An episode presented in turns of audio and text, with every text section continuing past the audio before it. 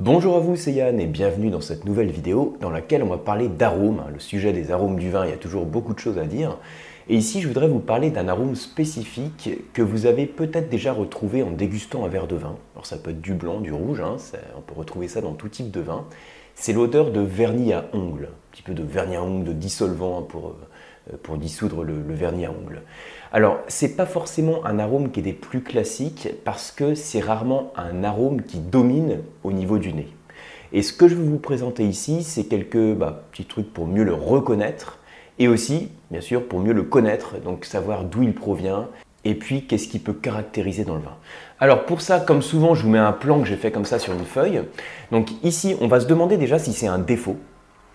Ensuite, on va voir bah, comment le reconnaître hein, très rapidement. On va parler ensuite de son origine, à quoi ça correspond, enfin plus que son origine, à quoi ça correspond, hein, de quelle molécule il s'agit. Et ensuite, on va parler plus précisément de son origine, donc par quoi il est créé. Et on verra un petit peu, euh, je vous parlerai un petit peu plus en détail de son, des différentes phases euh, pour l'apparition de ce type d'arôme.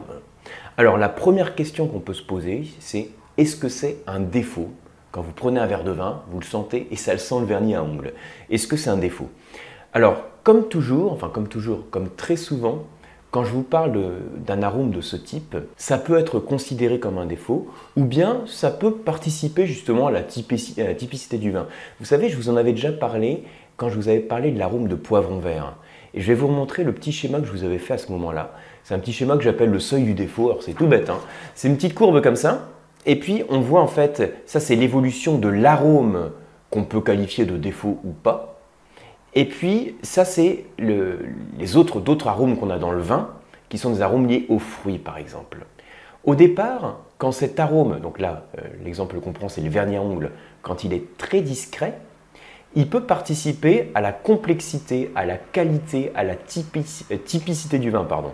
Donc en fait, il participe même au côté fruité, il apporte de la fraîcheur. Mais au-delà d'un certain seuil, le vin se détériore, ça devient désagréable au nez, et ensuite on bascule sur le défaut. Donc c'est ce que j'appelle le seuil du défaut. C'est le cas avec plusieurs arômes qui, quand ils sont trop importants, trop présents au nez, on les considère comme des défauts. Donc ça, c'est la première chose que je voulais vous dire. Est-ce que c'est un défaut? La plupart du temps, oui, mais ça va dépendre du niveau de la concentration. S'il domine le nez, c'est un défaut, mais s'il est léger, il participe à la complexité du vin. Ensuite, comment le reconnaître? Comment Là j'ai mis l'odeur, hein, comment la reconnaître, cette odeur de vernis à ongles? Bon là je vais faire très simple, hein. prenez un peu de vernis à ongles, vous le sentez, c'est un peu cette odeur de solvant, de, de colle aussi. Hein. vous voyez un petit peu toute cette gamme d'arômes. Ça vaut le coup de le sentir, pour percevoir cette fraîcheur, souvent c'est comme ça qu'on travaille son nez. Hein. Il y a un arôme qu'on connaît, mais c'est rare qu'on prenne le temps, prenne le temps, ça peut être prendre 5 secondes, 10 secondes, simplement pour le sentir et de se dire quelle sensation j'ai? Est-ce que je l'associe aussi à d'autres arômes? Est-ce que je vais le lier à d'autres arômes? C'est simplement une petit, euh, petite démarche à adopter qui se fait en 3 secondes et demie pour mémoriser l'arôme. Bien, ça c'est première chose. Alors ensuite, Qu'est-ce que c'est que cet arôme? Ça, c'est la question qu'on se pose, en tout cas que je vous pose à chaque fois que je parle d'un arôme, hein, que je décortique un arôme sur cette chaîne. J'avais parlé la dernière fois, il n'y a pas tellement longtemps, de l'arôme de café. Et je vous avais dit que l'arôme de café, euh, c'était pas vraiment une molécule précise, c'est lié à plein de, euh, de, composés aromatiques. Il y en a une centaine, on dit qu'il y en a jusque 800 hein, dans le café, donc il y a beaucoup de complexité, beaucoup d'arômes différents. Quand on parle du vernis à ongles, on va faire référence en particulier à une molécule précise. Je vous ai mis ici, donc je vous montre sur le papier. Donc cette molécule, c'est l'acétate d'éthyle. Alors, petit truc, je fais cette vidéo euh, pour vous en tant que dégustateur. Si vous êtes œnologue, si vous êtes biochimiste, je sais qu'il y a certains qui me suivent qui sont profs de chimie, biochimie euh, ou d'œnologie, euh, là, mon but, c'est de donner quelque chose qui soit accessible à tout le monde. Donc, quand je dis acétate d'éthyle, si vous dites, mais qu'est-ce qu'il raconte là euh, Il faut juste savoir que c'est un composé aromatique de la famille des esters. Les esters, on va dire, c'est une famille d'arômes qui est très courante dans le vin. On va laisser ça comme ça de manière très simple. Et un ester, ça résulte de l'action d'un alcool et d'un acide. Quand on parle de l'acétate d'éthyle, donc cet ester, on va dire qui sent le vernis à ongles, il provient de la réaction entre l'éthanol, l'éthanol c'est l'alcool du vin, et l'acide acétique, qui est un des acides qu'on va retrouver dans le vin. Le vin, c'est une boisson acide, donc il comprend différents types d'acides, et l'acide acétique fait partie des acides qu'on peut retrouver. Donc la réaction entre l'acide acétique et l'alcool donne euh, cet ester spécifique qu'on appelle l'acétate d'éthyle. Voilà, on ne va pas aller plus loin, mais c'est juste pour savoir un petit peu comment, il se forme. Alors justement, il provient de la réaction entre un alcool et un acide, mais quelle est son origine? Par quel processus il apparaît dans le vin? Alors ce qu'il faut savoir ici, je vais vous le montrer là, je distingue, moi je vais le distinguer comme ça, deux grandes approches. Il y a une approche qui est liée à tous les process hein, de la fabrication du vin. La fabrication du vin, c'est la vinification. Et les autres, c'est plus euh, une approche, plus qu'une approche, on va dire tout ce qui est lié à la détérioration du vin. Donc, dans le process de vinification, de fabrication du vin, il y a des micro-organismes qui interviennent, donc les levures, il y a des bactéries, hein. les levures c'est elles qui font la fermentation alcoolique, et puis aussi des bactéries qui travaillent, qui vont créer certains types d'arômes.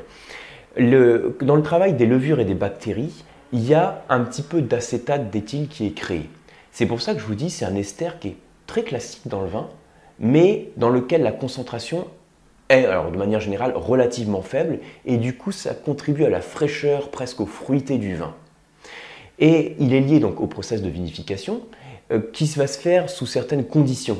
Ça veut dire qu'il y a certaines conditions qui favorisent le développement de ce, euh, de ce composé. Donc par exemple des conditions de température, euh, un niveau d'acidité, un pH dans, la cuve de, vinification. Ça peut être aussi la proportion, la quantité d'azote assimilable qui est présente dans la cuve. L'azote fait partie des, composés qui sont nécessaires au métabolisme des levures, sans rentrer plus dans le détail. donc en fonction de la composition, on peut favoriser plus ou moins le développement de ce composé. Et ensuite, une fois que votre vin est fait, hein, vous avez donc votre vin qui a été vinifié, le vin, vous le faites vieillir dans votre cave. Quand il vieillit dans votre cave, il peut y avoir encore d'autres composés aromatiques qui se créent. Enfin, c'est même pas il peut y avoir, c'est il y a encore d'autres composés aromatiques qui se créent. On va évoluer vers des notes qu'on dit tertiaires. Hein, c'est ce, ce, qui caractérise le bouquet des vieux vins. Donc le vieux vin va développer des arômes spécifiques. Maintenant, je vais faire un petit zoom pour imaginer que vous avez une bouteille que vous avez ouverte Hein, depuis euh, quelques minutes, quelques heures ou quelques jours. Dans cette bouteille qui est ouverte, vous avez une évolution qui se passe. Et ça, je le présente sur cet axe. L'axe qui est ici, en fait, c'est l'évolution au cours du temps de, l'état du vin. Au début, c'est pas mal quand on vient d'ouvrir la bouteille depuis quelques minutes, hein, voire quelques heures. Le vin, il est en contact avec l'air alors qu'il était en réduction dans la bouteille. Du coup, il respire. Alors, il respire, ça veut dire qu'il va développer de nouveaux arômes. Il va s'ouvrir c'est souvent bénéfique pour un vin de l'oxygéner, que ce soit dans le verre, ou de laisser la bouteille ouverte ou de le mettre en carafe pour qu'il respire. C'est la phase d'oxygénation qui permet au vin de s'ouvrir. Et puis ensuite, alors je dis et puis ensuite parce que là je prends le cas d'une bouteille ouverte, mais ça peut être aussi dans le processus d'élevage du vin, il peut y avoir de l'oxygène qui va oxyder le vin et qui va créer un composé qu'on appelle l'éthanal, qui va sentir un peu la pomme. Donc là aussi, on est entre dégustateurs. Le truc à avoir en tête, c'est que sous l'effet de l'air, le vin évolue. Et il y a un composé spécifique qui peut créer, hein, qui sent un petit peu la, pomme, euh, la noix, hein, qu'on appelle l'éthanal. Et puis ensuite, là, le vin commence à s'altérer parce qu'il rentre dans ce qu'on appelle l'acessence. Vous avez peut-être déjà entendu ce terme, hein, l'acessence. Alors là, pour le coup, c'est quand on a un excès d'acétate d'éthyle. Donc l'acétate d'éthyle, c'est notre vernis à ongles dont on parle, enfin c'est notre vernis à ongles, c'est l'odeur en tout cas. Donc il y a un excès d'acétate d'éthyle et là ça commence à déranger. C'est-à-dire que sur la petite courbe que je vous montrais, là on n'est plus sur la complexité, la fraîcheur, la typicité, plaf, on bascule de l'autre côté sur le seuil du défaut. Et puis après, au-delà de ça, vous avez le vin qui peut se transformer en vinaigre. Je vous mets ici, hein, c'est ce qu'on appelle la piqûre acétique c'est-à-dire que vous avez un développement important d'acide acétique et d'acétate d'éthyle, et puis là le vin va carrément sentir le vinaigre et se transformer en vinaigre. Alors je ne sais pas si c'est votre cas, si chez vous vous avez un vinaigrier. Donc moi qui ouvre régulièrement des bouteilles, il y a certaines bouteilles euh, qui ne, sont pas finies. Sur les cours d'onologie, il reste souvent des, fonds de bouteilles. Hein. Euh, très souvent, les vins, on les met dans un vinaigrier. Et là, c'est intéressant de sentir, ça vous pouvez avoir un vinaigrier chez vous aussi, hein, si vous avez des fonds de bouteille, et c'est intéressant de sentir comment les arômes évoluent. Il y a une phase où on arrive sur un côté très fruité, très agréable, très frais, et ensuite on arrive sur ce côté qui va évoquer l'acessence dans un vin, c'est l'acétate d'éthyle, ça sent la colle. Alors la colle, le vernis à ongles, en, fonction du, du référentiel d'arôme que vous avez, mais ça sent assez fort. Et puis ensuite, on bascule seulement sur ce côté plus aigre du vinaigre. Mais en fait, avant, entre le vin et le vinaigre, il y a cette phase où on arrive sur une fraîcheur, puis ce côté ascessence, euh, solvant ou dissolvant, colle, qui caractérise l'acétate d'éthyle. Donc voilà pour cette petite vidéo. Donc les trucs à retenir en deux secondes et demie, c'est que ce composé de vernis à ongles euh, est finalement assez présent dans les vins, mais il est souvent sur des concentrations qui sont faibles et qui participent plutôt à la typicité ou à la fraîcheur du vin. Quand il arrive sur des seuils de perception, des seuils plus importants, on arrive déjà sur le seuil du défaut, on arrive ce qu'on appelle l'acessence. L'acessence, ça commence à sortir un petit peu le vernis à ongles, le solvant. Donc là, en général, c'est mort en dégustation, sauf si le vin est dans le vinaigrier, auquel cas c'est un signe qu'il faut attendre parce que le vin n'est pas encore arrivé donc au stade, euh, complètement en tout cas, au stade du vinaigre. Voilà pour ces quelques clés, j'espère que ça vous a parlé, que vous avez appris des choses. Si c'est le cas, bah, comme toujours, merci de partager la vidéo, de vous abonner à la chaîne si ce n'est pas encore fait et merci de liker la vidéo. Et pour ma part, je vous retrouve sur les diplômes en œnologie et les cours sur le site lecoam.eu et puis sur les cours 100% à distance hein, sur la box pour se former au vin, c'est-à-dire les masterclass de la dégustation. Merci, à bientôt.